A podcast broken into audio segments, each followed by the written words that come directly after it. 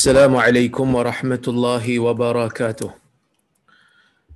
الحمد لله نحمده ونستعينه ونستغفره ونعوذ بالله من شرور أنفسنا ومن سيئات أعمالنا من يهده الله فلا مضل له ومن يضلل فلا هادي له أشهد أن لا إله إلا الله وحده لا شريك له وأشهد أن محمدا عبده ورسوله.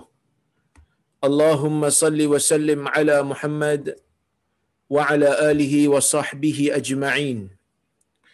يا أيها الذين آمنوا اتقوا الله حق تقاته ولا تموتن إلا وأنتم مسلمون. يا أيها الناس اتقوا ربكم الذي خلقكم من نفس واحدة وخلق منها زوجها وبث منهما رجالا كثيرا ونساء واتقوا الله الذي تساءلون به والأرحام إن الله كان عليكم رقيبا يا أيها الذين آمنوا اتقوا الله وقولوا قولا سديدا يصلح لكم أعمالكم ويغفر لكم ذنوبكم ومن يطع الله ورسوله فقد فاز فوزا عظيما. فإن أصدق الحديث كتاب الله وخير الهدي هدي محمد وشر الأمور محدثاتها وكل محدثة بدعة وكل بدعة ضلالة. أما بعد muslimin dan muslimat yang dirahmati oleh Allah Subhanahu wa taala sekalian. Alhamdulillah kita bersyukur kepada Allah Subhanahu Wa Taala kerana kita dapat bertemu pada malam ini untuk kita sambung perbincangan kita berkaitan dengan kitab Riyadhus Salihin karya Al-Imam An-Nawawi rahimahullah. Dan insya-Allah hari ini kita nak sambung pada hadis yang kelima dalam bab yang ke-36. Bab wujub atau oh, oh, sorry, bab an-nafaqah 'ala al-'iyal, bab nafkah bab kewajipan memberi nafkah kepada isteri dan anak-anak. Dan insya-Allah hari ini kita nak sambung hadis yang kelima dalam bab ini dan hadis yang ke-295 dalam keseluruhan bab. Kata Al-Imam An-Nawawi rahimahullah wa an Abi Mas'ud al-Badri radhiyallahu anhu عن النبي صلى الله عليه وسلم قال Iza anfaqa rajul ala ahli nafaqatan yahtasibuha fahiya lahu sadaqah muttafaqun alaih hadis riwayat al-Imam al-Bukhari dan Muslim.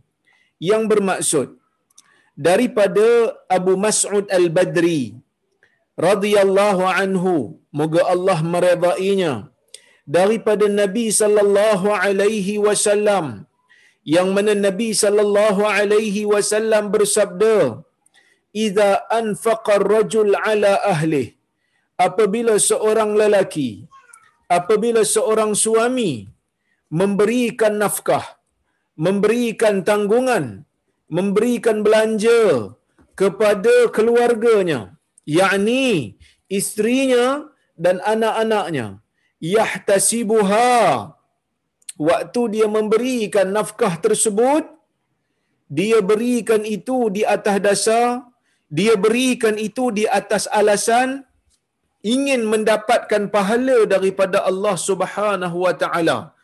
Ihtisab ini mengharapkan pahala. Ha, ihtisab mengharapkan pahala daripada Allah Subhanahu wa taala. Yang mana dia kata dalam hadis ni Nabi sallallahu alaihi wasallam bagi tahu kat kita kata Nabi siapa yang buat benda ni mengharapkan pahala daripada Allah Subhanahu wa taala maka pada ketika itu kata kata Nabi sallallahu alaihi wasallam fahiya lahu sadaqah maka dengan perbuatannya itu akan dihitung sebagai satu sedekah. Kenapa dihitung sebagai satu sedekah? Ha, kerana tuan-tuan dan puan-puan rahmati Allah sekalian, saya dah huraikan dalam kuliah kita sebelum ini bahawasanya sesuatu yang dilakukan oleh manusia apa saja yang bermanfaat di dalam agama apa saja yang bermanfaat di dalam agama tidak kira sama ada manfaat itu akan kembali kepada diri orang yang mengamalkan kebaikan tersebut ataupun manfaat itu kembali kepada manusia yang lain dalam keadaan tersebut tuan-tuan ia dianggap sebagai sedekah selagi mana ia dilakukan oleh manusia dalam keadaan inginkan pahala daripada Allah. Seperti mana dalam hadis yang disebutkan oleh Abu Zar yang diriwayatkan oleh Abu Zar seperti mana yang kita semua pernah dengar yang mana Nabi sallallahu alaihi wasallam menyebutkan dalam hadis itu ala yaj'alullahu ma tasaddaqun. Bukankah Allah telah menjadikan telah memberikan sesuatu perkara untuk kamu semua bersedekah dengannya? Fa inna bikulli tasbihatin sadaqah wa bikulli atahmidatin sadaqah wa bikulli takbiratin sadaqah wa bikulli tahlilatin sadaqah wa amrin bil ma'rufi sadaqah wa nahyin an munkar sadaqah wa fi budai ahadikum sadaqah Nabi sallallahu alaihi wasallam di dalam hadis ini didatangi oleh orang-orang miskin. Nabi didatangi oleh orang-orang yang tidak ada kemampuan untuk memberikan sedekah harta. Maka mereka bertanya kepada Nabi sallallahu alaihi wasallam. Mereka mengadu kepada Nabi sallallahu alaihi wasallam kerana menurut mereka orang-orang kaya yang mempunyai lebihan rezeki, orang-orang kaya yang mempunyai lebihan harta telah bawa lari pahala begitu banyak. Seperti mana mereka kata, Zahaba ahlud dusuri bil ujur. Ya Rasulullah, orang-orang yang kaya. Ya Rasulullah, orang-orang yang ada pendapatan. Ya Rasulullah, orang-orang yang ada lebihan rezeki. Mereka ini telah bawa lari harta banyak. Mereka bawa lari harta, eh sorry, mereka bawa lari pahala banyak yusalluna kama nusalli. Mereka berpuasa seperti mana kami berpuasa. Wa yasumuna kama nasum. Dan mereka uh, mereka uh, berpuasa seperti mana kami berpuasa. Mereka salat seperti mana kami salat. Mereka berpuasa seperti mana kami berpuasa. Wa yatasaddaquna bi fuduli amwalihim. Mereka bersedekah yang uh, dengan lebihan harta yang mereka ada yang ni kami tak ada kata orang miskin maka Nabi sallallahu alaihi wasallam menjawab dalam sebuah hadis ini. Nabi kata ala yaj'alullahu ma tasaddaqun? Bukankah Allah telah memberikan kamu satu perkara? Bukankah Allah telah memberikan kamu beberapa perkara? Perkara yang boleh kamu gunakan. Perkara yang kamu boleh bersedekah dengannya walaupun tidak menggunakan harta. Apa dia? Nabi SAW sebut, bagi setiap biji tasbih bukan biji bagi setiap butir tasbih yang kita ucapkan itu merupakan sedekah. Bagi setiap ucapan tahmid yang kita ucapkan itu adalah sedekah. Bagi setiap ucapan takbir yang kita ucapkan itu adalah sedekah. Bagi setiap ucapan tahlil la ilaha illallah juga adalah sedekah bagi setiap perkara yang kita ajak orang lain buat kebaikan adalah sedekah. Bagi setiap ucapan mencegah orang melakukan kemungkaran adalah sedekah. Dan nabi kata pada kemaluan salah seorang daripada kamu pun ada sedekah iaitu hubungan suami isteri. Maka kata Ibn Rajab Al-Hambali ketika dia menghuraikan hadis ni dalam kitab dia Jami' Ulum wal Hikam dia kata sedekah ini kalau dilihat kepada hadis ini merangkumi dua perkara yang utama. Yang pertama manfaatnya kembali kepada diri pelaku. Perkataan tasbih perkataan tahmid perkataan takbir perkataan tahlil ini semua manfaatnya kembali kepada diri orang yang melakukan dia tak pergi pada orang lain. Bila kita sebut subhanallah kita hayati maknanya. Maha suci Allah. Allah tidak bersifat dengan sifat makhluk. Allah tidak cacat. Allah Taala mempunyai kuasa yang tak sama dengan makhluk. Maha suci Allah.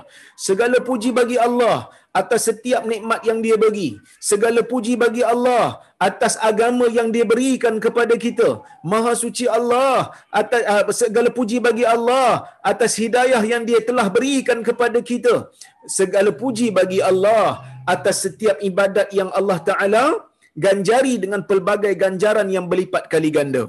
Maka kita puji Allah dan manfaatnya itu kembali pada diri sendiri. Dan ada ibadat-ibadat yang manfaatnya tidak hanya kembali pada diri sendiri tetapi manfaatnya kembali kepada manusia yang lain iaitu manfaat tersebut melampau kepada manusia yang lain. Berpindah manfaat itu kepada manusia yang lain. Seperti apa? Seperti ajak orang buat benda baik mudah-mudahan apa yang saya buat pada malam ini dihitung oleh Allah Subhanahu Wa Taala sebagai sedekah. Sebab saya mengajak tuan-tuan dan puan-puan rahmati Allah sekalian kepada satu benda yang baik. Apa dia? Ajak manusia mendengar kalam Nabi sallallahu alaihi wasallam. Beruntung tuan-tuan kita ni kerana kita mendengar kalam Nabi sallallahu alaihi wasallam yang bukan senang untuk didapati. Bukan saya nak merendahkan Al-Quran. Al-Quran paling tinggi. Al-Quran ni baca satu huruf, dapat sepuluh pahala. Seperti mana dalam hadis Tirmizi. Ah, Man qara'a harfan min kitabillah falahu hasanah. Wal hasanatu bi'ashri amsalihah. Siapa yang baca satu huruf daripada kitab Allah, dia akan dapat satu pahala. Dan satu pahala akan diganda sepuluh. Hadis yang biasa kita dengar. Jadi orang awam, manusia yang orang Islam biasa, semua sekali orang Islam yang mengaku dia Muslim ada Quran di rumah dia. Dia boleh buka Quran, ambil wuduk, pergi buka Quran, baca Quran. Tapi orang-orang awam kadang-kadang tidak pernah mendengar hadis. Orang-orang awam kadang-kadang tak tahu. Tak tahu macam mana nak rujuk sesebuah hadis. Tak tahu hadis ni sahih ke tidak. Biasa yang mereka terima hadis ni di mana? Mereka terima hadis ni biasanya dalam WhatsApp umpamanya kan dalam WhatsApp. Itu pun orang tak tahu. Orang tak bagi tahu pun sahih ke tidak. Jadi peluang untuk mendengar hadis merupakan rezeki.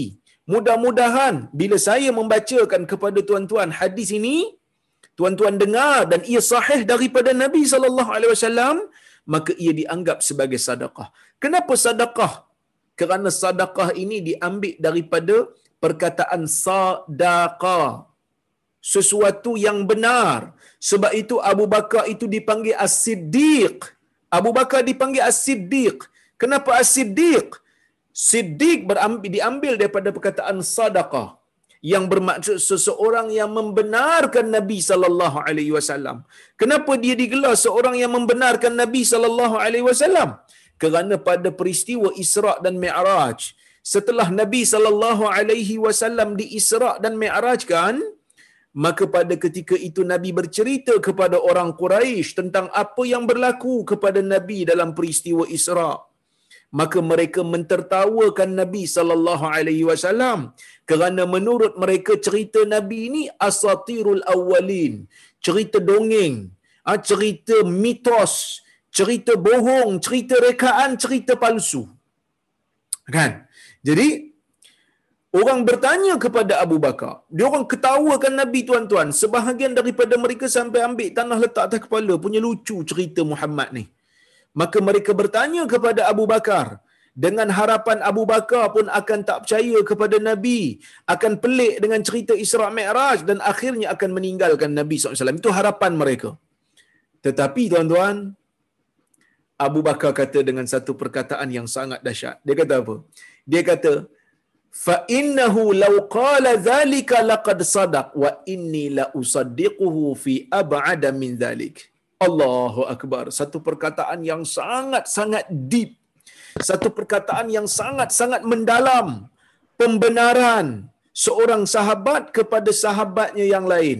Kepercayaan kepada seorang seorang sahabat kepercayaan seorang sahabat kepada sahabatnya yang lain. Keimanan seorang umat lelaki kepada nabinya yang tidak ada syarat unconditional belief. Iman yang tidak ada syaratnya. Mutlak percaya kepada nabi. Apa Abu Bakar kata? Fa innahu law qala dhalika laqad sadaq. Kalau nabi sallallahu alaihi wasallam sebut macam tu maka dia betul lah tu wa inni la usaddiquhu fi ab'ada min dhalik. Kerana aku akan percaya dia kalau dia cerita lagi dahsyat dan lagi ajaib daripada kisah ni. Allahu akbar. Dia membenarkan Nabi sallallahu alaihi wasallam. Maka sejak daripada itulah dia digelar Abu Bakar As-Siddiq. Jadi sedekah ni diambil daripada perkataan sadaqah. Kenapa sedekah dipanggil sedekah kerana sedekah ini adalah bukti seseorang itu beriman kepada Allah sebab itu dalam hadis yang lain Nabi sallallahu alaihi wasallam kata apa was-sadaqatu burhan sedekah yang dilakukan oleh orang mukmin itu ialah bukti. Bukti apa? Bukti keimanan. Satu orang memberikan sesuatu. Manusia ni disayang harta. Ya, manusia ni disayang harta dia sendiri. Fitrah manusia kan? Ha. Fitrah manusia ni memang sayang kat harta sendiri. Tapi dia berikan harta dia tu untuk mendapatkan pahala daripada Allah dia berikan hartanya itu untuk dia dapatkan ganjaran di sisi Allah bila dia sampai ke negeri akhirat nanti. Sebab tu dia panggil sedekah. Dia gunakan keimanan dia ah sorry, dia dia dia gunakan duit dia untuk mendapatkan balasan daripada Allah.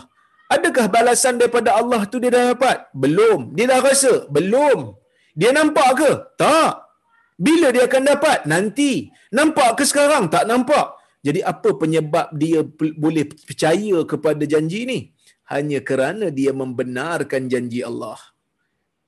Dia membenarkan janji Allah Azza wa Jal. Maka sebab itu sadaqah tu dipanggil sadaqah.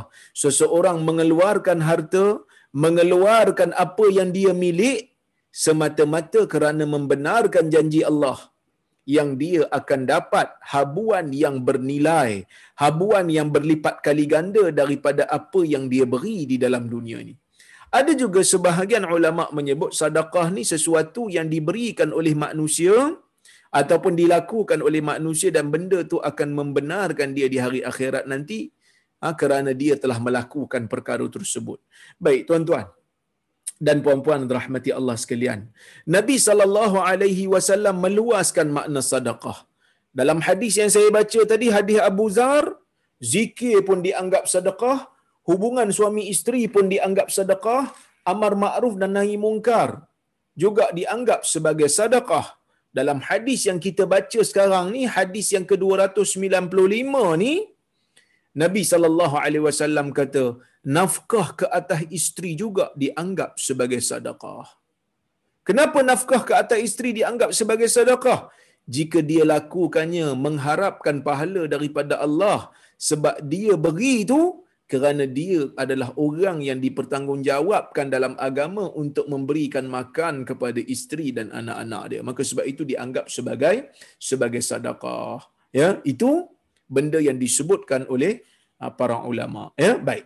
Kemudian kita tengok hadis yang ke-6 dan juga hadis yang ke-296 dalam keseluruhan kitab ini kata al-Imam An-Nawawi rahimahullah wa an Abdullah bin Amr ibn al-As radhiyallahu anhuma qala qala Rasulullah sallallahu alaihi wasallam kafa bil mar'i ithman ay yudayya man yaqut hadithun sahih rawahu Abu Dawud wa ghairuh wa rawahu Muslim fi sahihih bima'nah qala kafa bil mar'i ithman ay yahbisa amman yamliku qutahu atau kama qala Rasulullah sallallahu alaihi wasallam yang bermakna. Nah yang bermaksud daripada Abdullah bin Amr bin Al-As radhiyallahu anhu katanya Rasulullah sallallahu alaihi wasallam bersabda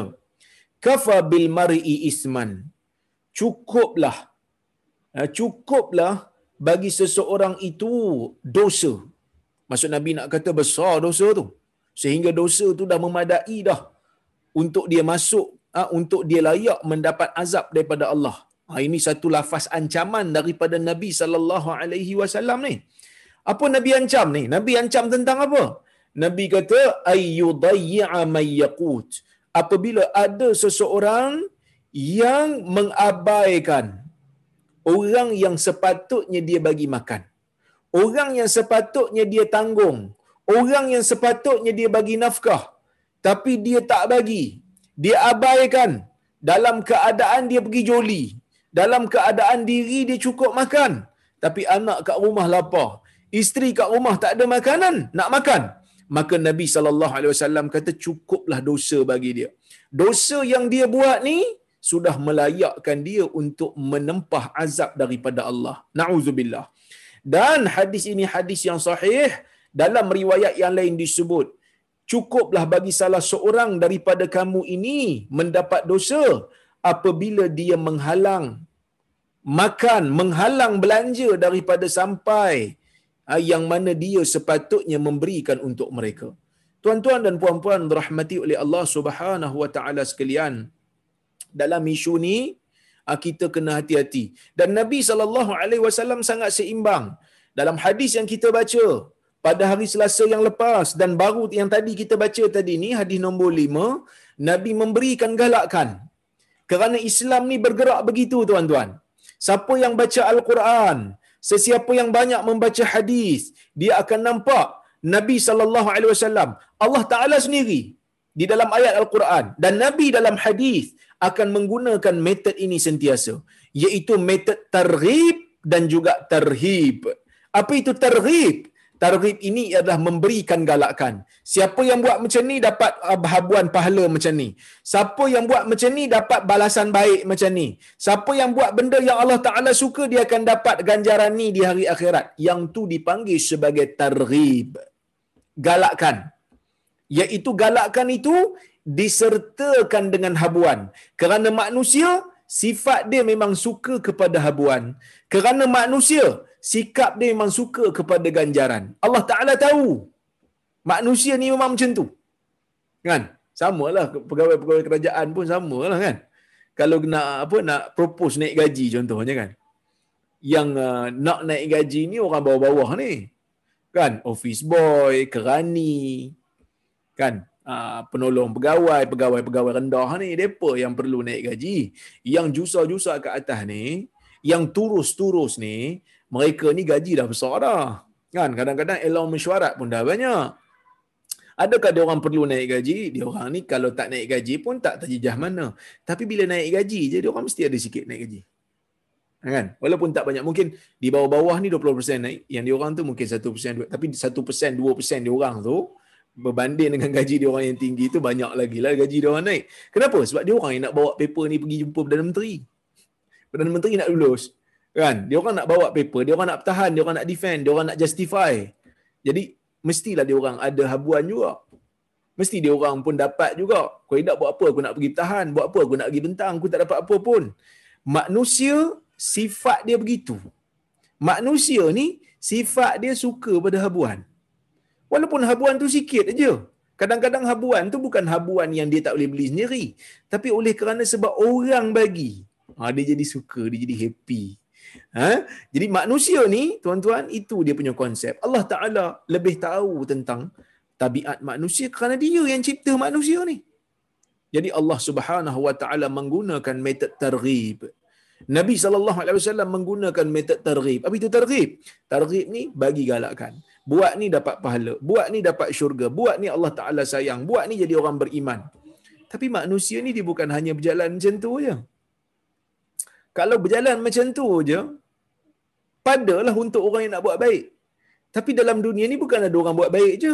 Ada orang buat jahat. Dan buat jahat ni ada buat jahat yang ganggu orang lain. Melampau pada hak orang lain. Benda yang dia berhak orang tu rampah. Benda yang milik orang dia curi. Benda yang milik orang dia ha, ceroboh umpamanya kan. Ada juga manusia yang jahat ni dia tak ceroboh hak orang. Dia tak curi hak orang. Tapi dia tak bagi hak pada orang.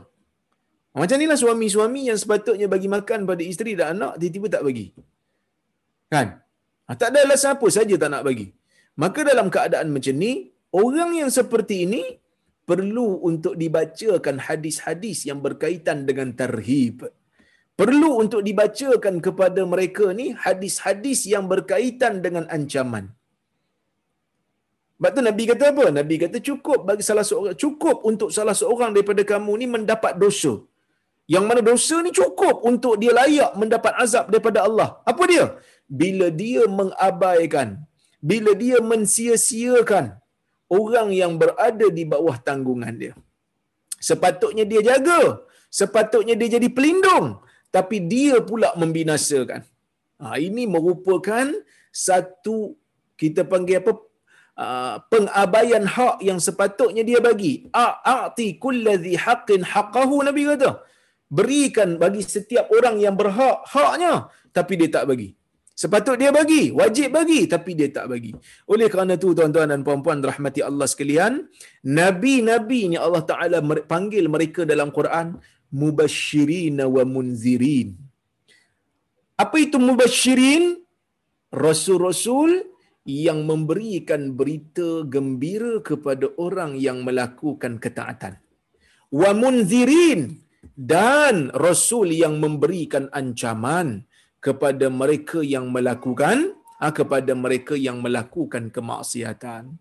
Siapa yang buat dosa, Nabi ini akan berikan ancaman. Tapi dalam dalam dua-dua kerja ni tuan-tuan, ajak orang buat benda baik, amar ma'ruf, yang ni tak sukar. Orang suka lah. Kan? Orang suka. Sebab apa? Ajak orang buat benda baik. Orang hormat lah. Tapi agama bukan sekadar itu agama ni juga ajak uh, cegah orang buat benda mungkar. Nampak orang buat benda tak elok bagi tahu, tegur. Kan? Yang ini kadang-kadang menjadi satu pergaduhan, ketegangan di antara uh, puak-puak masyarakat sebab apa? Sebab kita nak bagi tahu yang ni yang kau buat ni tak betul. Yang kau buat ni Allah Taala murka, yang ni payah sikitlah. Yang ni kadang-kadang orang tak boleh terima. Yang ni kadang-kadang orang tak boleh terima tuan-tuan. Sebab apa? Sebab dia kata macam, macam mana saya nak terima ustaz ni? Dah lah muda lagi, nak tunjuk bagus pula. Kita dah hamal lama dah benda ni, tiba-tiba dia datang nak ubah macam itu, nak ubah ini. Ha, jadi benda ni akan menjadi polemik. Bila kita mulakan kerja, inzar. Tapi inilah kerja Nabi. Dia kena jalan serentak. Kan? Dia kena jalan serentak. Orang buat kebaikan, kita berikan hadis-hadis yang berkaitan dengan uh, galakkan uh, dengan uh, orang kata apa janji syurga pada dia. Sejuklah dia dengar sebab dia orang baik, dia buat benda baik, kita bagi dia berita-berita yang baik. Allah Taala janjikan syurga sekian-sekian, ya. Itu yang pertama. Tapi kalau kita nampak orang tengah buat benda tak elok, kita kata siapa yang buat benda yang baik akan dapat pahala. Kita kena tegur yang tu dulu, yang tu salah. Mungkin dia tak sedar yang tu salah. Awak buat benda ni, Allah Subhanahu wa taala jamin akan berikan awak neraka. Dan inilah kerja Nabi sallallahu alaihi wasallam. Ha, inilah kerja Nabi yang kita kena sampaikan. Ada orang suka, ada orang tak suka. Orang suka dengan orang tak suka ni itu bukan satu benchmark untuk mengatakan dakwah dia salah atau betul. Yang menjadi kayu ukur, yang menjadi parameter nak mengukur dakwah dia betul ke tak betul, banding apa yang disampaikan tu dengan Quran dan Sunnah.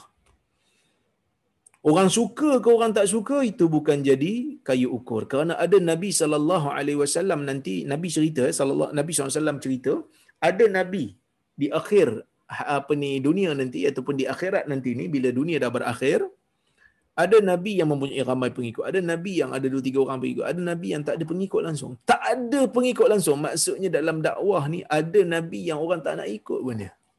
Adakah kita nak kata nabi-nabi ni tak berjaya dalam dakwah? Tak. Nabi adalah manusia yang paling berjaya dalam dakwah. Habis tu kenapa orang tak nak ikut dia?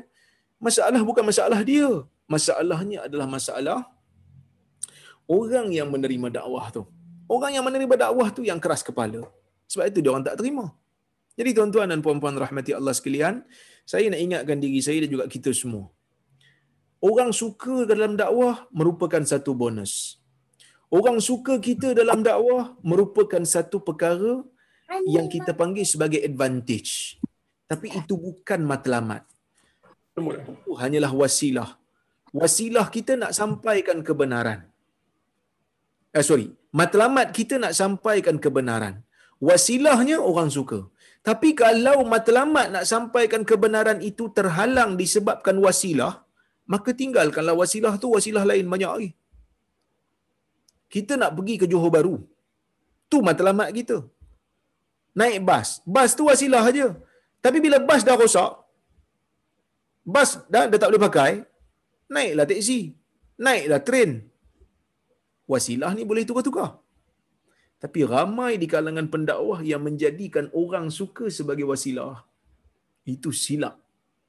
Jadi bila menjadikan manusia sukanya manusia sebagai uh, sebagai matlamat, sukanya manusia kat kita di, di, di, dijadikan sebagai matlamat, maka kebenaran itu kadang-kadang tidak boleh nak disampaikan. Sebab apa? Sebab kalau aku cakap ni kerana orang tak suka pula dengan aku. Kalau aku cakap benda ni sekarang orang tak selesa pula dengan aku, tak panggil dah aku ceramah. Ini kesilapan pendakwah. Kerana mereka menjadikan dakwah mereka disukai oleh manusia itu sebagai matlamat. Apa pun kena orang suka. Orang macam ni tuan-tuan, dia tak boleh menjadi perubah masyarakat. Pendakwah yang seperti ini sebenarnya bukan pendakwah. Sebenarnya hanyalah orang yang suka bercakap sahaja.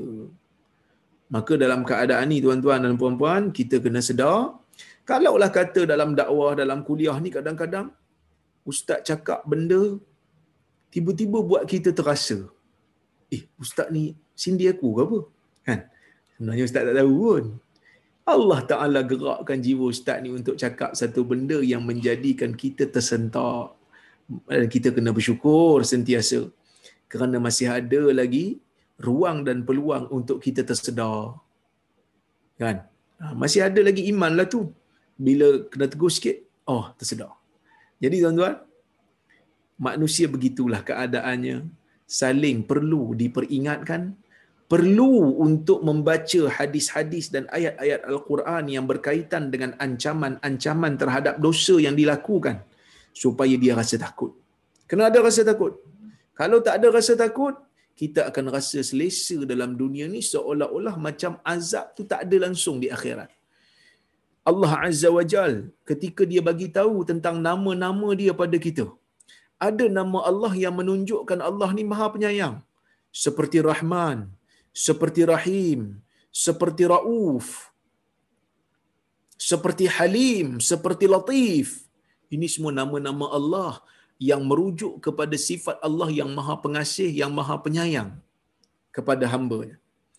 Tetapi Allah Azza wa Jal ada juga nama-nama yang dibagi tahu kita, nama yang bersifat bengis, nama yang bersifat besar, membesarkan zatnya sendiri seperti mutakabbir, seperti jabbar. Di antara sifat Allah juga intiqam, mengambil tindakan kepada orang yang kepada orang yang jahat wala yakhafu uqbaha. Allah Taala sebut di dalam surah uh, Asy-Syams Allah Taala kata bila Allah Taala ambil tindakan kepada puak-puak yang jahat bila Allah Taala ambil tindakan kepada puak-puak yang berdosa wala yakhafu uqbaha. Allah Taala sekali-kali tidak takut akan akibat. Allah Taala membinasakan puak Samud. Allah Taala membinasakan puak Ad. Allah Taala membinasakan kaum Nabi Nuh sekali-kali Allah Taala tidak takut akan akibat yang di, yang akan dikenakan pada Allah kerana tidak ada siapa yang boleh ambil tindakan pada Allah kerana Allah Taala itu adalah Rabbul Alamin. Allah Subhanahu Wa Taala itu Rabbul Alamin. Dia yang berkuasa bila dia ambil tindakan tak ada siapa boleh pertikai. Bila dia ambil ah, bila dia buat apa ni keputusan tak ada siapa boleh tak ada siapa boleh kata uh, kenapa buat macam ni? Saya nak ambil tindakan pada awak kerana telah melakukan satu tindakan yang tak betul. Tak ada, tak ada tuan-tuan. Ya, maka tuan-tuan dan puan-puan rahmati Allah sekalian ini perkara yang kita kena yang kita kena tahu baik. Kemudian tuan-tuan, kita tengok hadis yang berikutnya, hadis yang ketujuh dalam bab ini, hadis yang ke-297. Ya, baik. Kata al-Imam An-Nawawi rahimahullah, وعن أبي هريرة رضي الله عنه أن النبي صلى الله عليه وسلم قال ما من يوم يصبح العباد فيه إلا ملكان ينزلان فيقول أحدهما اللهم اعطي منفقا خلفا ويقول الآخر اللهم اعطي ممسكا تلفا متفق عليه. yeah. Hadis riwayat al-Imam al-Bukhari dan Muslim. Maksudnya daripada Abi Hurairah radhiyallahu anhu katanya, sesungguhnya Nabi sallallahu alaihi wasallam bersabda, "Ma min yaumin yusbihul ibadu fih." Tidak ada satu hari pun yang mana satu uh, yang mana hamba-hamba Allah ber, melalui waktu pagi padanya. Maksudnya tak ada satu hari pun bila hamba Allah pagi je bangun aja pagi illa malakani yanzilan melainkan malaikat dua malaikat akan turun. Ada dua malaikat akan turun. Nak kata dua orang pun tak boleh sebab malaikat bukan orang kan, dua malaikat lah. Ha, kita tak ada penjodoh bilangan untuk malaikat. Nak panggil dua ekor macam kasar sangat pula kan. Kalau setan dua ekor lah. Jadi malaikat ni kita tak tahu. Sebab dia bukan manusia nak panggil dua orang malaikat. Dua malaikat lah. Dua malaikat. Nak panggil dua buah malaikat tak sesuai. Dia bukan objek. Dia makhluk Allah yang yang yang yang ada orang kata apa yang yang yang bergerak yang yang menjalankan tugas yang Allah Taala berikan kepada mereka. Nabi kata dua malaikat akan turun kepada hamba-hamba pada setiap pagi dan satu malaikat ni kerja dia apa? Satu malaikat yang turun ni kerja dia Allahumma a'ti munfika khalafa. Dia akan berdoa kepada Allah untuk Allah Subhanahu wa taala memberikan jaminan, memberikan gantian, memberikan balasan baik kepada orang-orang yang bersifat ya uh, orang-orang yang bersifat uh, pemurah memberikan nafkah. Uh, dia ni pemurah. Jadi bila dia pemurah dia banyak melakukan sedekah. Dia banyak memberikan sumbangan. Dia banyak berikan harta dia kepada orang yang memerlukan. Termasuk juga Allah bagi nafkah pada isteri bagi nafkah pada anak-anak. Jadi bila dia buat macam ni tuan-tuan pagi-pagi malaikat akan turun. Satu malaikat kalau dia ni jenis orang yang tak kedekut kalau dia ni jenis orang yang melakukan tanggungjawab dia dengan betul dalam memberikan nafkah kepada isteri dia malaikat akan doa. Kepada isteri dan anak-anak dia malaikat akan doa. Allahumma a'ti munfiqan khalafa. Ya Allah tolong bagi kepada orang yang menafkahkan harta ni hartanya di jalan yang betul dengan ganjaran yang baik. Khalaf. Khalaf ni apa dia khalaf ni ialah pengganti. Sebab itu kita ni dalam dalam dunia dipanggil khalifah daripada perkataan khalaf. Apa maksud khalifah? Khalifah ni yang menggantikan Allah di atas muka bumi ni melaksanakan tugas yang Allah Taala telah telah berikan kepada kita. Melaksanakan tugas yang Allah Taala berikan kepada kita. Sebab itu kita dipanggil khalifah. Ha, sebab itu kita dipanggil khalifah. Ha, diambil daripada perkataan khalafah. Ya? Maka malaikat ni satu akan berdoa untuk orang yang baik. Sebab tu saya sebut kan, malaikat ni untuk orang baik, ada malaikat khusus yang akan doa untuk dia. Siapa yang buat ibadat pada Allah, siapa yang mendekatkan diri pada Allah, malaikat akan doa. Malaikat kata, Ya Allah, tolong bagi ganti yang baik pada orang yang belanjakan hartanya dengan baik. Yang melaksanakan tanggungjawab dia dengan baik. Dia ni suami dia bagi belanja pada isteri dia, dia bagi belanja pada anak-anak dia, dia bagi nafkah cukup, malaikat akan doa pagi-pagi. Pagi-pagi kita bangun, malaikat doa untuk kita. Ya Allah beri ganti yang baik. Ganti yang baik ni apa dia? Ganti yang baik ni ada dua. Satu ganti yang baik di akhirat nanti. Yang saya sebut dalam hadis sebelum ni lah. Yang mana Nabi SAW kata, itu sadaqah. Kalau dia bagi itu dalam keadaan dia mengharapkan pahala daripada Allah dia akan dapat pahala sedekah. Itu yang pertama. Yang kedua, ganti yang baik itu berkemungkinan ganti yang baik dalam dunia. Dan kita pun dah tengok tuan-tuan, macam-macam bukti ada dok ada depan mata kita. Orang yang tak kedekut, orang yang selalu bersedekah, hartanya berkat dan mungkin berkembang daripada masa ke semasa. Kan orang kawan-kawan saya yang meniaga ni kadang-kadang dia bagi tahu saya dia kata ustaz ajaib sedekah ni. Ajaib pemberian ni. Kita bagi Allah Taala tambah lagi. Kita bagi Allah Taala tambah lagi, tambah lagi, tambah lagi. Saya ingat lagi waktu saya pergi ke Melbourne kan. Waktu saya pergi ke Melbourne uh, saya ada tumpang rumah satu orang sahabat saya lah. Kan? Dia ni orang Singapura, asal daripada Singapura, Kemudian dia kata dia tak tak apa selesa duduk di Singapura, dia pindah daripada Singapura dia pergi ke Melbourne. Bila dia pergi ke Melbourne, dia dah jadi rakyat ah, dia dah jadi rakyat Melbourne lah, dia dah jadi rakyat Australia, dia dapat warga negara dan semua. Saya pun dijemput untuk berceramah di sana tu. Ha, selama seminggu saya pergi, bulan puasa. Saya bawa lah semua family ni kan. Jadi bila saya duduk kat rumah dia, dia ni ada bisnes tuan-tuan. Bisnes dia bisnes apa? Bila saya tanya dia, abang buat bisnes apa? Sebab nampak dia relax je kan. Waktu saya seminggu ada kat rumah tu, kadang-kadang je dia keluar. Dia kata, Ustaz saya bisnes biasa-biasa je Ustaz. Saya bisnes kecil-kecil je. Tapi saya kata, betul ke bang? Saya tengok rumah abang ni besar ni. Kan? Tak, takkan bisnes kecil-kecil kot. Dia kata, adalah Ustaz saya berniaga ni apa? Kita tak nak fikir pun nak buat bisnes pasal benda tu. Niaga risit. Apa ni? Paper roll tu kan? yang yang bergulung tu. Ha, yang tu dia hantar pergi restoran, dia hantar pergi kedai runcit. Kan benda tu setiap kedai pakai. Kan? Bila orang bayar nak kan kita dia, dia akan cetak risit kan. Ha, risit tu lah yang dia supply. Dia ambil daripada China. Dia letak kat gudang dia, dia jual. Dia jual. Dia jual. So dia kaya. Kan? Jadi bila saya duduk di rumah dia, dia layan saya elok. Kan? Dia siap belikan daging kenguru bagi saya makan. Terkejut saya daging kenguru. Tapi sedap lah daging kenguru kan. Tapi nak ceritanya waktu saya nak balik tu. Waktu saya nak balik tu dia bekalkan saya kambing dua ekor dia frozen kan. Lepas tu pergi, saya ajak dia pergi apa ni pasar raya sebab dengar cerita, saya kata dengar cerita kat sini coklat murah. Dia kata betul Ustaz, betul. Jom kita pergi. Saya pun ambil lah satu troli, dia ambil satu troli. Saya ambil lah yang mana saya berkenan kan. Tapi kena tengok dulu lah ingredient dia yang mana yang ada ram tu saya tak ambil lah. Yang mana yang tak halal tu saya tak ambil lah. Jadi saya tengok dia ambil banyak. Penuh satu troli. Satu troli tu penuh. Saya kata banyak bang makan coklat. Eh dia kata ni bukan saya punya. Yang ni ustaz punya lah. Saya kata bang banyak sangat ni siapa nak makan? Dia kata tak apa bagi pada kawan-kawan. Bagi pada family.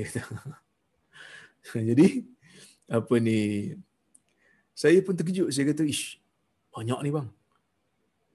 Ini kira boleh sampai kepada ribu ni. Kan? Kalau tak ratus pun ribu, uh, tak sampai lah ribu. Ratus lah kot dalam lima ratus. Empat ratus gitulah. Jadi dia kata tak apalah ustaz. Dia kata rezeki ni kita kongsi. Kerana saya ustaz, saya pernah hidup susah. Dia kata. Tapi saya percaya kepada keberkatan rezeki. Kalau kita kongsi ni, dia kata Allah Ta'ala akan berikan keberkatan. Jadi tuan-tuan, manusia yang kadang-kadang bukan ustaz pun yang kadang-kadang bukan ahli agama pun. Tapi kepercayaan dia kepada keberkatan rezeki itu sangat-sangat tinggi. Sehingga kadang-kadang mengalahkan golongan ustaz. Aku ustaz pun kedekut juga. Kan? Ustaz pun ada juga kedekut. Tapi manusia yang kadang-kadang percaya dengan keberkatan rezeki ajaib urusan mereka. Ha, kadang-kadang kita pun takut tengok cara dia belanja. Tapi dia kata tak apa ustaz. Ini demi untuk infak fisabilillah. Jadi, tuan-tuan dan puan-puan rahmati Allah sekalian, ni janji Nabi SAW, orang yang menginfakkan harta akan dapat doa daripada malaikat pagi bila dia bangun, doa malaikat ni akan kena pada dia. Ya. Itu yang pertama lah, doa yang pertama. Yang kedua, yaqulul akhar. Berkata satu lagi malaikat. Dia doa juga. Dia doa apa? Dia kata Allahumma a'ti mumsikan talafa. Ya Allah, berikan kepada orang yang menahan hartanya, berikan kepada orang yang tahan hartanya tak bagi siapa-siapa, berikan kebinasaan. Okey. Kita tengok hadis ni ya. Baik. Pertama hadis ni tuan-tuan dia selari dengan ayat Al-Quran. Dalam surah Sabah ayat 39. Allah Subhanahu wa taala menyebutkan di dalam surah Saba wa ma anfaqtum min shay'in fahuwa yukhlifu Allah taala kata apa saja yang kamu nafkahkan di jalan Allah apa saja yang kamu nafkahkan untuk kebaikan Allah taala akan ganti. Ganti macam mana? Allah taala tak bagi tahu dia akan ganti macam mana. Boleh jadi dia akan ganti di dalam dunia ni dengan melipat gandakan rezeki boleh jadi dia akan ganti di negeri akhirat nanti dengan dia melipat gandakan ganjaran. Lebih daripada apa yang kita bagi, Allah Ta'ala akan balas di syurga nanti. Allah Ta'ala akan tinggikan darjat. Baik, kemudian tuan-tuan, bila Nabi SAW kata, Ya Allah, uh, uh, doa ni, doa malaikat bila Nabi kata, berikan orang yang menafkahkan tu, khalafan, ganti Ganti ni pahala seperti mana yang saya sebut tadi. Gantian pahala, pahala yang berlipat kali ganda. Orang yang memberi ini dia akan dia, dia akan dapat ganjaran daripada Allah Subhanahu Wa Taala dan dia akan dapat tambahan dalam rezeki. Bagi orang yang menahan hartanya akan binasa. Binasa ni macam mana? Binasa ni kata para ulama boleh jadi salah satu daripada dua, boleh jadi dua-dua. Macam mana? Yang pertama, orang yang kedekut. Orang yang kedekut sampai menghalang dia daripada mengeluarkan belanja yang wajib atas dia. Ha. Orang ni dia kedekut punya pasal sampai nafkah pada isteri yang wajib dia bagi pun dia tak bagi. Belanja yang uh, makan yang patut dia bagi pada anak pun dia tak bagi. Jimat punya pasal. Zakat pun dia tak bayar umpamanya. Benda-benda yang wajib ni sampai dia tak buat, dia ni akan binasa. Binasa pasal apa? Pasal dia tak buat benda yang wajib, maka dia berdosa. Benda yang wajib dia tak buat, maka dia berdosa lah tuan-tuan. Binasalah dia di akhirat, akhirat nanti dia akan binasa. Allah Subhanahu Wa Taala akan ambil tindakan pada dia. Itu yang pertama, binasa yang pertama. Yang kedua, orang yang kedekut, orang yang yang tak memberikan sumbangan tapi benda wajib dia buat. Hanya sekadar yang wajib aja, nafkah dia bagi, zakat dia bagi. Tapi bab sedekah-sedekah sunat ni dia kedekut. Dia bukanlah kikir. Sebab kalau dia kikir ni maksudnya dia sampai satu sen pun dia berkira haji bakhil lah. Dia bukan, dia berkira lah kita kata. Dia berkira. Orang macam ni nak kata berdosa, tidak. Taklah berdosa sebab dia bayar zakat. Dia bagi nafkah. Kan? Cuma dia tak buat benda sunat dari sudut harta. Tasaduk ni ataupun sedekah ni dia tak buat. Apa yang binasanya? Sebab sedekah kan sunat. Ha, dia tak binasa yang tu. Dia tak masuk dalam neraka mungkin. Tapi binasalah hartanya. Kenapa binasa harta? Iyalah kalau bina, kalau dia tak guna untuk mendapatkan pahala, maka hartanya itu kalau dia makan, hartanya akan binasa lah. Jadi hampas je lah dia punya harta tu. Kalau dia mati sedangkan hartanya masih banyak, akan dapat kat waris dia lah. Maka tidak menjadi pahala untuk dia. Itu maksudnya binasa. So ada dua makna lah. Bagi orang yang mencuaikan tanggungjawab dia yang wajib, maka binasa itu binasa diri dia sendiri. Kalau orang ni dia bukan jenis tak buat benda wajib, dia buat. Tapi dia tak buat benda-benda sunat dengan harta dia, maka dia membinasakan hartanya tu bila dia consume. Ha, bila dia buat, bila dia makan, bila dia minum, dia tak dapat pahala pun daripada daripada harta dia itu dan mungkin hartanya tu akan dapat pada orang lain pula dan orang lain tu pula tak buat apa pun dengan harta tersebut. Ya. Maka sebab itu, ini kata Al-Imam Al-Qurtubi. Ya. Al-Imam Al-Qurtubi dalam kitab dia Al-Mufhim.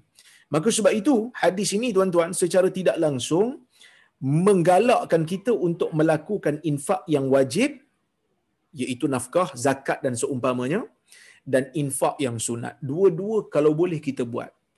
At least buatlah. Kerana apa? Kerana ini pastinya tidak akan membinasakan kita. Paling tidak kita akan dapat doa daripada malaikat. Itu yang pertama.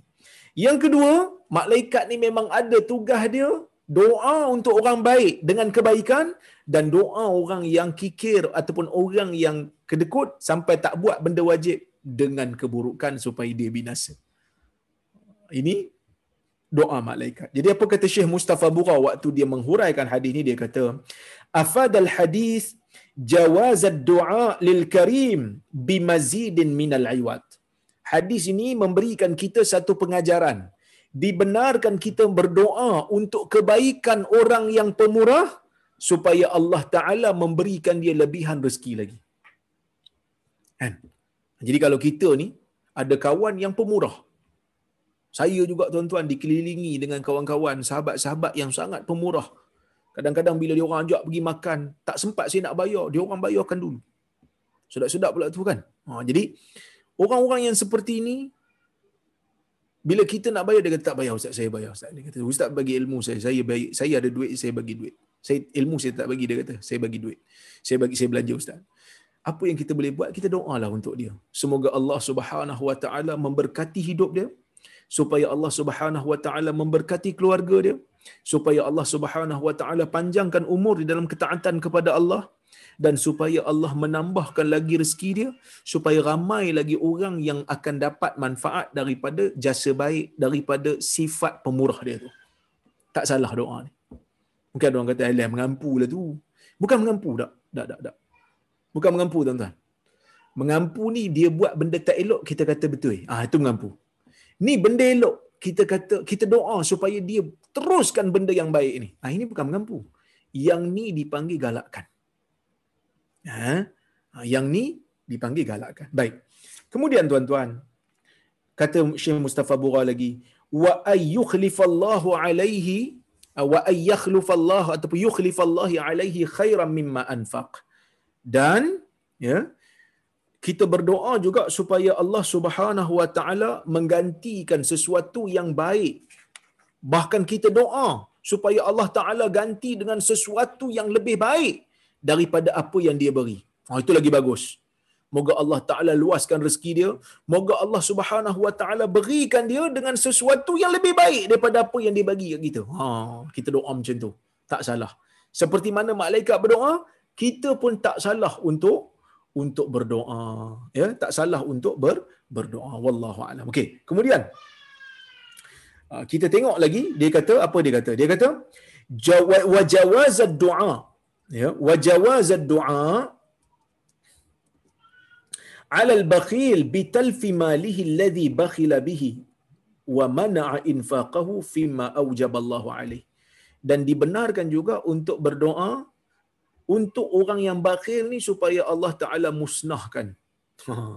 Supaya Allah Subhanahu Wa Taala musnahkan harta dia. Ha itu sangat-sangat bahayalah. Sebab itu kita jangan kedekut sangat, ya, kita jangan sampai kepada tahap kikirlah para ulama dia tak letakkan had macam mana kikir tu tapi difahami dari sudut uruf dari sudut suasana kita boleh beza orang kedekut tak kedekut. Kadang-kadang dia punya dia punya uh, berkira tu sampai 50 sen pun kira 20 sen pun berkira sampai boleh bergaduh umpamanya ha, yang, jadi yang ni kita panggil benda yang tak sepatutnya berlaku dan kita boleh doa supaya Allah Subhanahu Wa Taala uh, musnahkan harta dia supaya dia tak dapat apa-apa pun daripada dia sebab memang dia tak nak dia tak nak pun apa-apa pahala daripada daripada harta dia sebab dia makan dia seorang.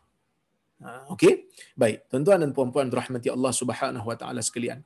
Kita tengok hadis yang berikutnya hadis yang ke-8 insyaallah ya. Iaitu hadis yang ke-298 di dalam bab ini ah, di dalam keseluruhan kitab ini ya. Wa anhu anin nabi sallallahu alaihi wasallam faqala.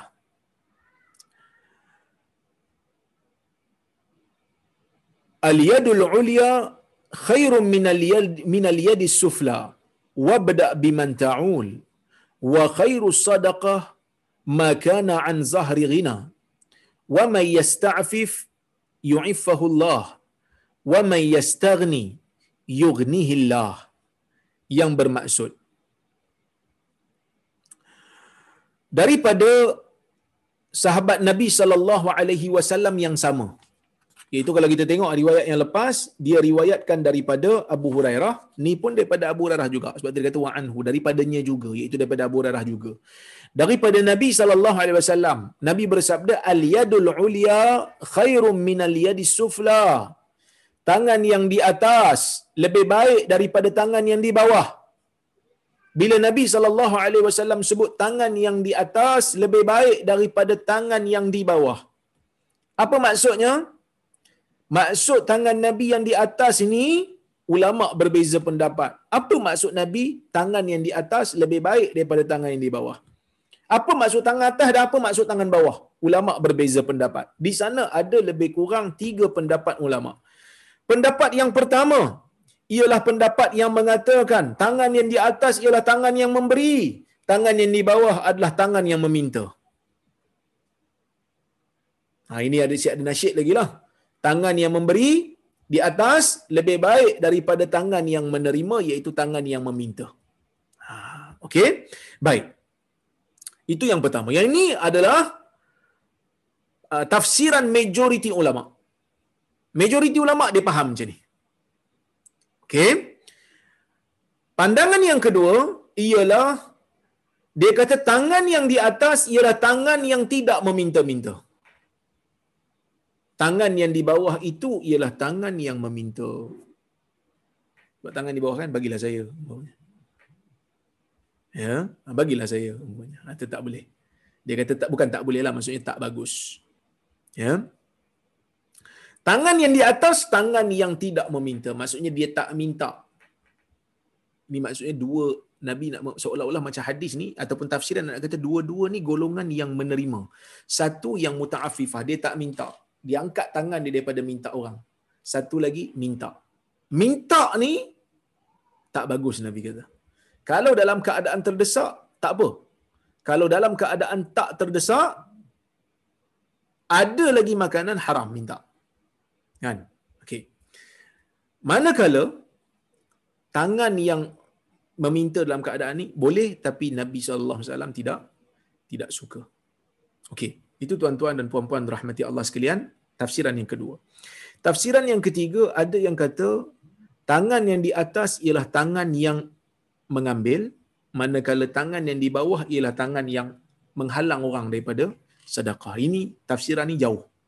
Takkanlah tangan yang mengambil lagi lagi baik daripada tangan yang menghalang macam tak tak kena tak synchronize ayat tu. Tafsiran yang tepat ialah tafsiran yang mengatakan tangan di atas itu tangan yang memberi, manakala tangan yang di bawah ialah tangan yang meminta. Berdasarkan kepada hadis Nabi sallallahu alaihi wasallam riwayat Imam Malik yang mana Nabi kata wal yadul ulya hiyal munfiqah was sufla hiyas sailah. Tangan yang di atas itulah tangan yang memberi, tangan yang di bawah itu tangan yang meminta. Dan ini sangat-sangat sangat-sangat selarilah dengan dengan ayat yang datang selepas dia. Sebab Nabi sedang bercerita tentang tanggungjawab orang yang memberikan harta dia untuk mendapatkan pahala. Ha? Maka sebab itu tafsiran ni lebih sesuai. Apa Nabi kata? Wabda biman ta'ul. Mulakan pemberian itu dengan orang yang kau bagi makan. Mulakan pemberian ni dengan orang yang kau bagi makan. Ya. Siapa yang kau patut bagi makan? Isteri kau, anak kau, kau bagi makan dulu kepada mereka. Dan tangan yang yang memberi itu lebih baik daripada tangan mereka. Sebab mereka menerima, engkau memberi, tangan kau lagi baik daripada tangan mereka. Wa khairus sadaqah dan sebaik-baik sedekah, sebaik-baik pemberian harta, makana an zahri ghina ialah sesuatu yang diberikan dalam keadaan tidak memerlukan. Pemberinya itu tak sampai kepada tahap miskin dengan dia memberi. Maksudnya bila dia beri itu, dia ada lagi barang kat dia. Dia ada lagi harta kat dia. Ya, baik. Ini benda yang yang kita yang, yang Nabi sallallahu alaihi wasallam sebut. Bila nak memberikan sedekah okey, tetapi jangan sampai kepada tahap sedekah tersebut menyebabkan kita mengabaikan tanggungjawab keluarga. Jangan sampai begitulah. Eh? Baik. Kemudian, wa may yasta'fif yu'iffahu Allah. Sesiapa yang menjaga maruahnya. Ha, sesiapa yang menjaga maruahnya, sesiapa yang minta supaya Allah Subhanahu wa taala tidak rendahkan maruahnya tidak cemarkan maruahnya dengan tidak melakukan perkara yang haram maka Allah Subhanahu wa taala akan jadikan dirinya akan terlepas daripada perkara yang haram maksudnya kalau katalah ya um, kita uh, minta pada Allah ya Allah jauhkanlah aku daripada benda yang haram. Wa aghni wa aghnini bi fadlika amman siwak. Allahumma kfini bi halalika an harami ya Allah cukupkanlah aku dengan benda yang halal tak supaya aku tak cari benda yang haram. Dan kita usaha tak nak menjadikan diri kita ya tak nak menjadikan diri kita ni orang kata apa terjebak dengan perkara yang haram, mencari-cari tentang perkara yang haram, insya-Allah Allah Taala akan jadikan diri kita ni, maruah kita ni tak tercemar dengan buat benda yang benda yang haram. Ya, baik. Kemudian wa may yastaghni yughnihi. Sesiapa yang merasa cukup. Ha, sesiapa yang merasa cukup, sesiapa yang rasa puas hati dengan apa yang Allah Subhanahu wa taala berikan, maka Allah Subhanahu Wa Taala akan jadikan diri dia kaya dengan apa yang dia ada. Dia tak rasa cemburu dengan harta yang orang ada. Dia tak rasa ha, macam nak mencuri harta kelebihan orang. Dia tak rasa tak puas hati dengan Allah. Ya Allah kenapa kau tak bagi aku macam ni? Ya Allah kenapa aku tak bagi aku macam ni? Ya Allah kenapa dia dapat lebih daripada aku? No no no no. Ni tak ini tak tak ini bukan sifat orang mukmin. Sebab itu Nabi SAW kata apa? Unzuru ila man huwa asfala minkum tengok pada orang yang berada di bawah kamu. Wala tanzuru ila man fawqakum. Jangan tengok orang yang di atas kamu. Fahuwa ajdaru min an la tazdiru nikmat ah, tazra'u nikmatallahi alaikum.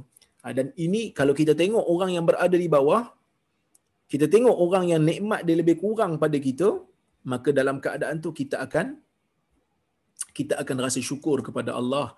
Kita sekali-kali tidak tidak akan merasa yang Allah Taala punya nikmat yang Allah Taala bagi kat kita tu sia-sia tak rasa pun tak rasa pun ah, Allah Subhanahu Wa Taala bagi kat sini ah, ah, kita rasa Nabi kata fahuwa ajdar alla tazdiru nikmat Allah alaikum supaya dia lebih lebih ah, lebih menjadikan kamu ni tak me, melekeh-lekehkan. Ha, itu perkataan yang betulnya.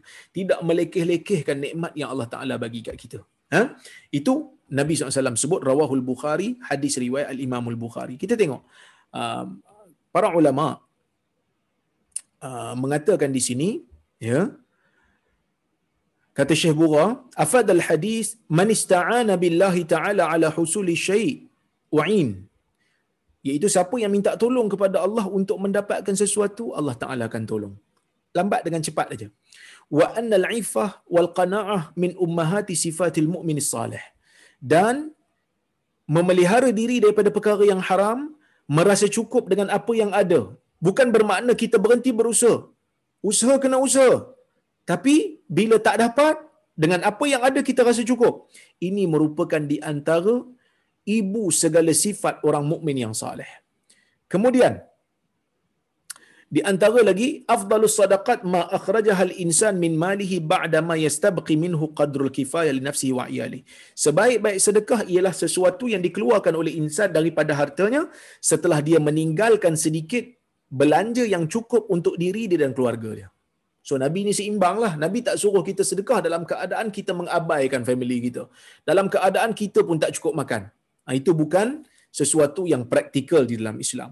Kemudian berikutnya, afadlul infaq ala al-iyal ala ala minan nafaqat walidhalika qala wabda biman ta'ul ha, ini benda penting Nabi SAW memang suruh kita sedekah Nabi sebut tangan yang di atas lebih baik daripada tangan yang yang meminta tangan di atas yang memberi ini lebih baik daripada tangan di bawah yang meminta.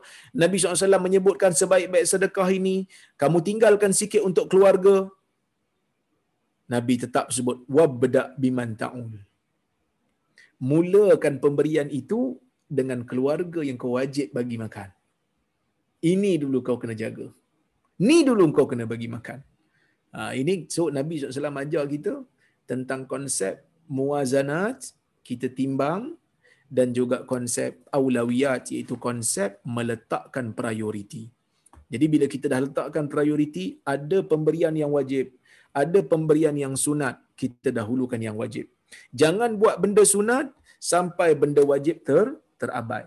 Jangan buat benda sunat sampai benda wajib tak dilaksanakan. Kau buat apa tu mat? Saya ni solat sunat pak cik.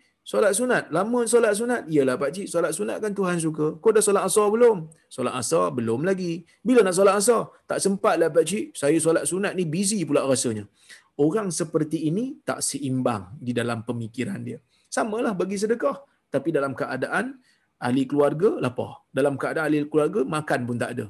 Maka orang seperti ini perlu diperbetulkan balik dia punya cara fikir. Wallahu ta'ala a'lamu bisawab.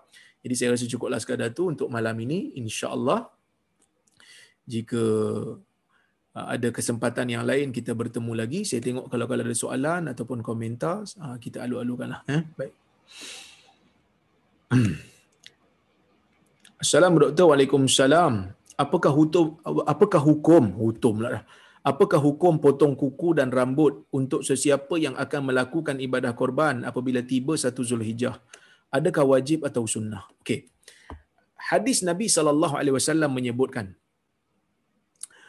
uh, Nabi kata dalam hadis tu saya baru je tulis tadi. Uh, man kana lahu zibh idza jaa hilal dzil hijjah man kana lahu zibh yurid arada an yudahi wa wa idza ra'a aw idza jaa hilal zil hilal zil hijjah fala ya'khuzanna min sya'rihi wa wa adhafirahu wa adhafirihi syai'a atau kama qal dalam hadis ni disebut apabila salah seorang daripada kamu siapa yang ada sembelihan yang dia nak lakukan iaitu binatang korban dia nak lakukan korban kemudian bila dah tengok uh, bulan Zulhijjah dah masuk maksudnya anak bulan dah keluar satu Zulhijjah dah masuk dia memang nak melakukan korban nabi kata fala ya'khuzanna min sya'rihi wa adhafirihi syai'a. Jangan ambil apa pun daripada rambut bulu dia ataupun kuku dia jangan ambil. Jangan potonglah. Sebelum satu Zulhijjah potong tak apa. Bila sampai satu Zulhijjah kalau kita nak korban, kita jangan potong hatta yudahi Nabi kata sehingga dia melakukan korban sehingga binatang korban tu sembelih. Apakah hukumnya? Wajib ke sunnah? Ulama berbeza pendapat. Ha, ada yang kata wajib seperti Hambali. Hambali kata wajib. Ada yang kata sunnah kalau potong makruh. Kalau potong makruh. Kenapa mereka kata makruh? Kerana Nabi sallallahu alaihi wasallam waktu berpesan kepada Aisyah tentang perkara-perkara yang patut dilakukan oleh orang yang nak melakukan korban, Nabi tidak menyampaikan kepada Aisyah tentang perkara ini. Seolah-olah benda ni kalau tak buat pun tidak mengganggu ah, dosa dan pahala. Wallahu alam. Saya cenderung pada pendapat majoriti ulama ni, tetapi kalau lebih selamat jangan potonglah. Tapi kalau tak sengaja ustaz, tak sengaja tak apa. Siapa yang tak perlu potong ni ustaz? Yang tak perlu potong ni orang yang nak korban lah. Kalaulah seorang tu dia memang ada bahagian nama dia dalam bahagian tu, so dia tak payahlah untuk potong rambut dia, untuk potong kuku dia. Ya, wallahu a'lam.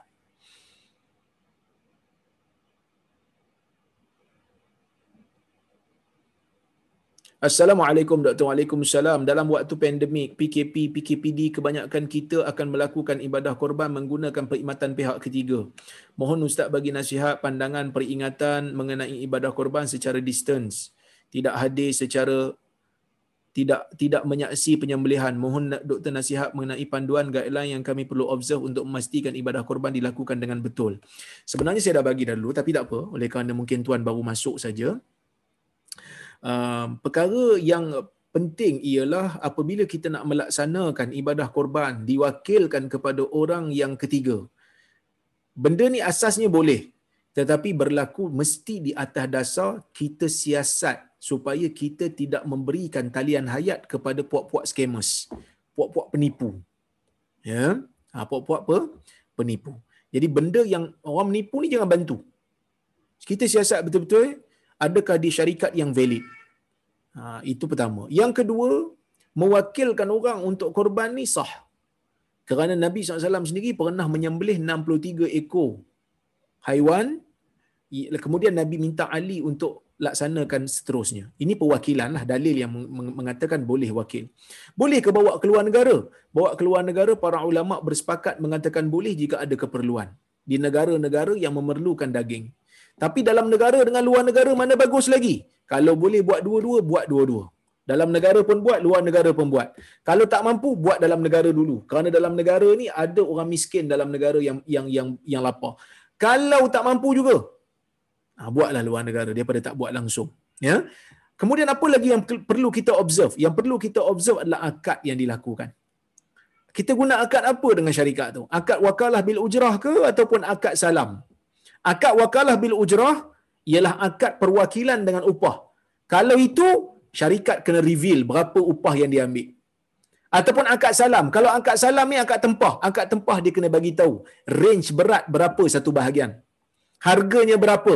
Bila nak diserahkan? Siapa wakil kita untuk uh, penyerahan di sana? Semua ni memerlukan perincian yang diperlukan dalam akad. Sebab tu saya menjadi satu saya jadi penasihat syariah lah salah satu syarikat itu Al Khairi Korban apa ni Global Ihsan pun saya menjadi penasihat jadi saya minta mereka ni untuk kita mesyuarat dengan pakar muamalat untuk kita dapatkan satu akad yang tidak uh, menyebabkan uh, akad itu terbatal nanti dan kita berdosa wallahu alam eh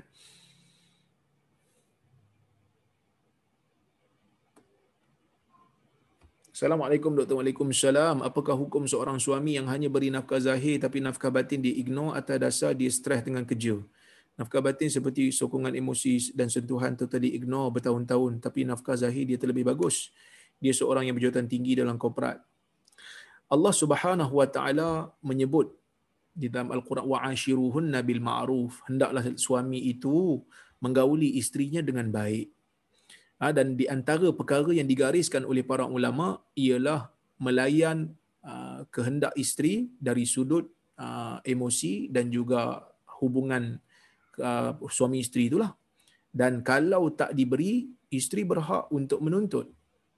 Ha, kena bagi tahulah kata itu adalah keperluan bagi manusia dan uh, alasan stres apa semua ni tidak tidak menggugurkan hak isteri untuk mendapatkan layanan daripada suaminya. Ha? Jadi suami-suami ni kena uh, pandang penting lah benda ni ya. Ha, pandang penting. Wallahu alam. Jangan sampai kita terjebak dengan dosa lah. Kerana kita tak melaksanakan tanggungjawab sebagai suami. Baik. Assalamualaikum Dr. Waalaikumsalam. Adakah amalan kebaikan pada 10 awal Zulhijjah mendapat pahala yang berganda? Dalam hadis Nabi SAW menyebutkan, Ma min ayyam al-amalu salih fihinna atau amalu salih fiha ahabbu ila Allah min hadhihi al-ayyam ya'ni al-ashar.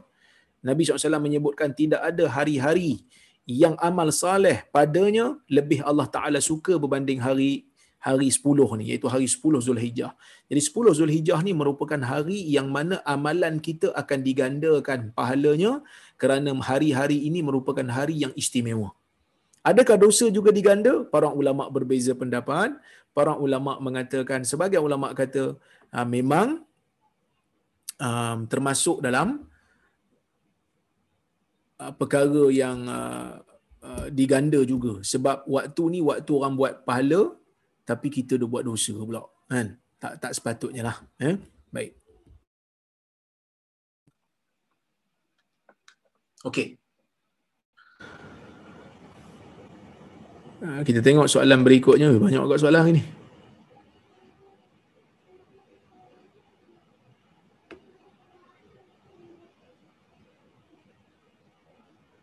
Ustaz tadi Ustaz sebut nafkah tu sedekah. Boleh ke nafkah itu bertukar status tingkatan kepada sedekah jariah? Sedekah itu dari sudut pahalanya. Pahalanya dianggap sebagai sedekah. Tapi dia bukanlah jadi sedekah sunat. Tak. Dia buat benda wajib. Tapi akan akan dapat pahala seperti mana kita bersedekah. Dengan syarat kita mengharapkan uh, pahala daripada Allah Subhanahu Wa Taala.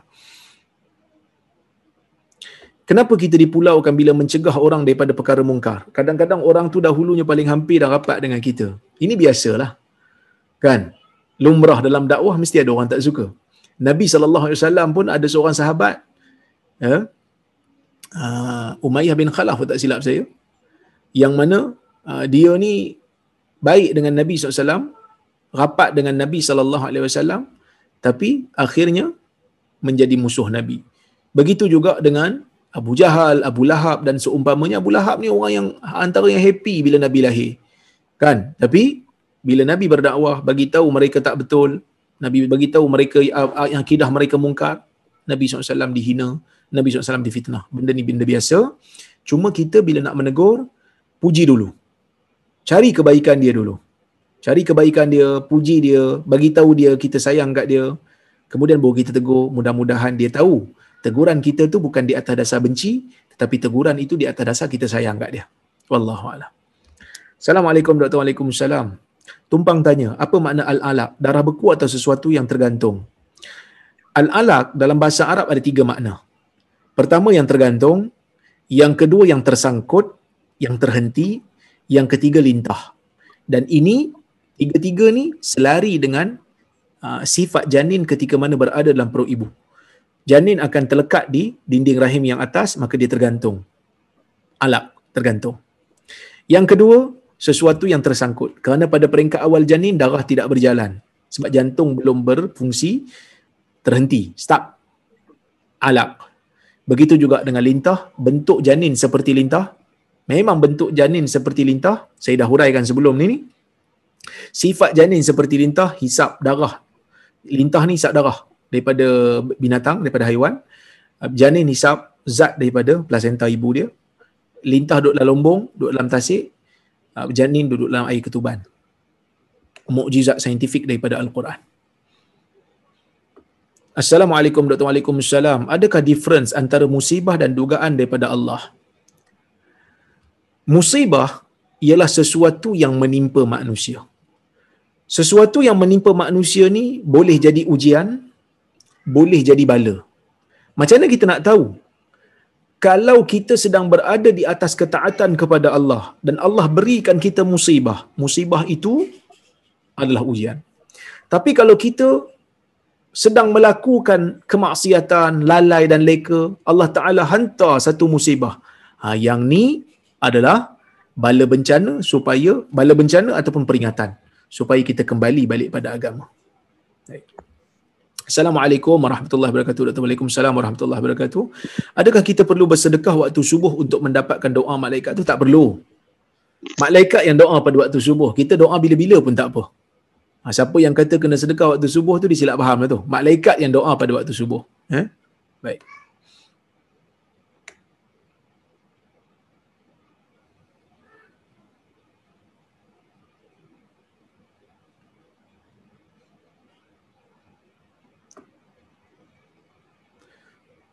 Adakah sedekah uh, kita buat hari Jumaat memberi pahala lebih daripada hari lain-lain? Secara dalil dari yang khusus daripada Nabi sallallahu alaihi wasallam tu tak adalah ha dalil khusus yang mengatakan hari Jumaat. Ya hari Jumaat confirm ada pahala lebih maka kita kena bersedekah. Tak ada. Hari Jumaat ni yang ada uh, salat Jumaat. Kemudian uh, selawat pada hari Jumaat. Doa. Doa lepas asar tu di antara doa yang afdal. Ya manakala uh, berapa uh, bersedekah pada hari Jumaat secara khusus mencari-cari. Hari Jumaat nak sedekah hari Jumaat uh, ulama berbeza pendapat. Al Imam Syatibi rahimahullah mengatakan bahawasanya mengkhususkan sedekah pada hari Jumaat uh, uh, merupakan perkara yang uh, termasuk dalam bid'ah idhafiyah lah. Tapi kalau dia kata saya saja je saya bagi. Bukan sebab ada apa-apa kepercayaan pun. Yang ni tak apa tapi kalau dia mencari-cari hari Jumaat aja. Tapi ada sebahagian ulama yang membenarkan. Ulama mazhab Syafi'i ada yang membenarkan sebab dia kata hari Jumaat merupakan hari raya bagi orang mukmin setiap minggu. Jadi bagi saya dalam isu ni ha, kita ber, kita letak tengah-tengah iaitu kita sedekah pada hari di mana pun yang kita ada duit. Tapi kalau hari Jumaat tu kita nampak orang minta sedekah dekat luar masjid, kita bagi je lah. Ha, mudah-mudahan dapatlah pahala. InsyaAllah. Ya, baik. Maksudnya dari sudut dalil daripada Nabi SAW tak ada lah. Daripada salaf daripada salafus soleh ada ke? Daripada salafus soleh, ah memang ada lah. Ha, daripada salafus soleh, golongan salah memang ada yang bersedekah pada hari Jumaat. Wallahu a'lam.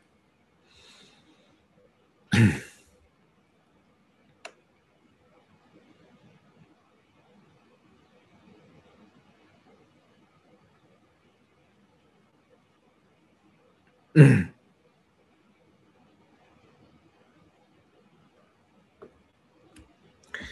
Assalamualaikum Dr. Waalaikumsalam. Salam dari warga Selangor. Sejak tahun-tahun kebelakangan ni kos bahagian ibadat korban semakin meningkat. Adakah disebabkan kekekalan ini mereka yang sebelum ini sentiasa laksanakan korban kini dikecualikan? Misalnya kerana sumber pendapatan yang semakin berkurang.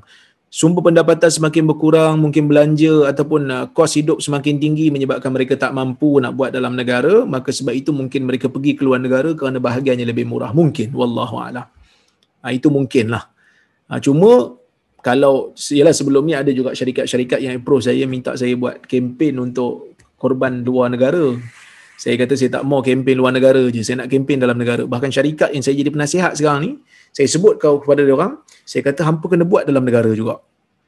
Supaya kita hidupkan sunnah. Kita orang sunnah. Kita kena hidupkan sunnah ni. Sunnah dalam negara. Dan kalau orang tak mampu buat luar negara, kita kena raikan sunnah ni. Dan Alhamdulillah syarikat Al-Khairi Korban dan Akikah ni dia orang dah ada satu kandang dah pun dekat Ijuk. Ha, InsyaAllah tahun ni kita dah uh, di syarikat dia orang ni dah mula sembelih dalam negara. Luar apa ni untuk tahun depan insya-Allah mereka akan tambah lagi bilangan uh, bilangan apa ni uh, lembu dan kambing yang mereka nak korbankan. Tahun ni dia orang mula tahun depan insya-Allah lebih lebih lagi lah. Baik.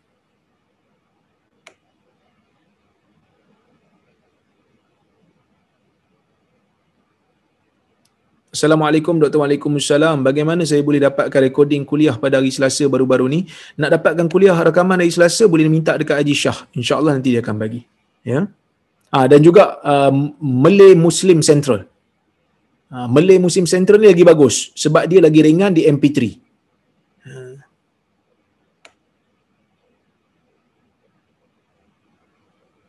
Okay.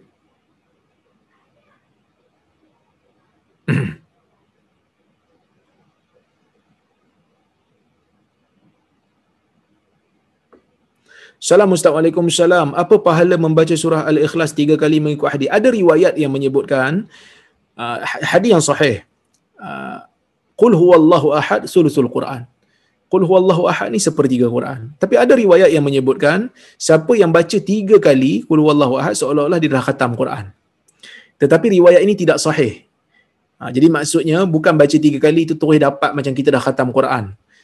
Maksud Qul huwallahu ahad tu sepertiga Quran kerana Qul huwallah tu adalah akidah. Quran ni ada tiga bahagian. Akidah, hukum hakam, cerita. Baca Quran ni lah tiga.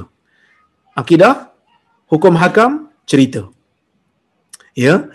Jadi qul huwallahu ahad cerita pasal akidah. Tapi orang tanya kepada Ibn Bas, kalau baca tiga kali dapat ada pahala baca macam baca uh, seluruh Quran? Dia kata, "Wallah, fadilah Allah sangat luas kalau Allah Taala nak bagi boleh bagi."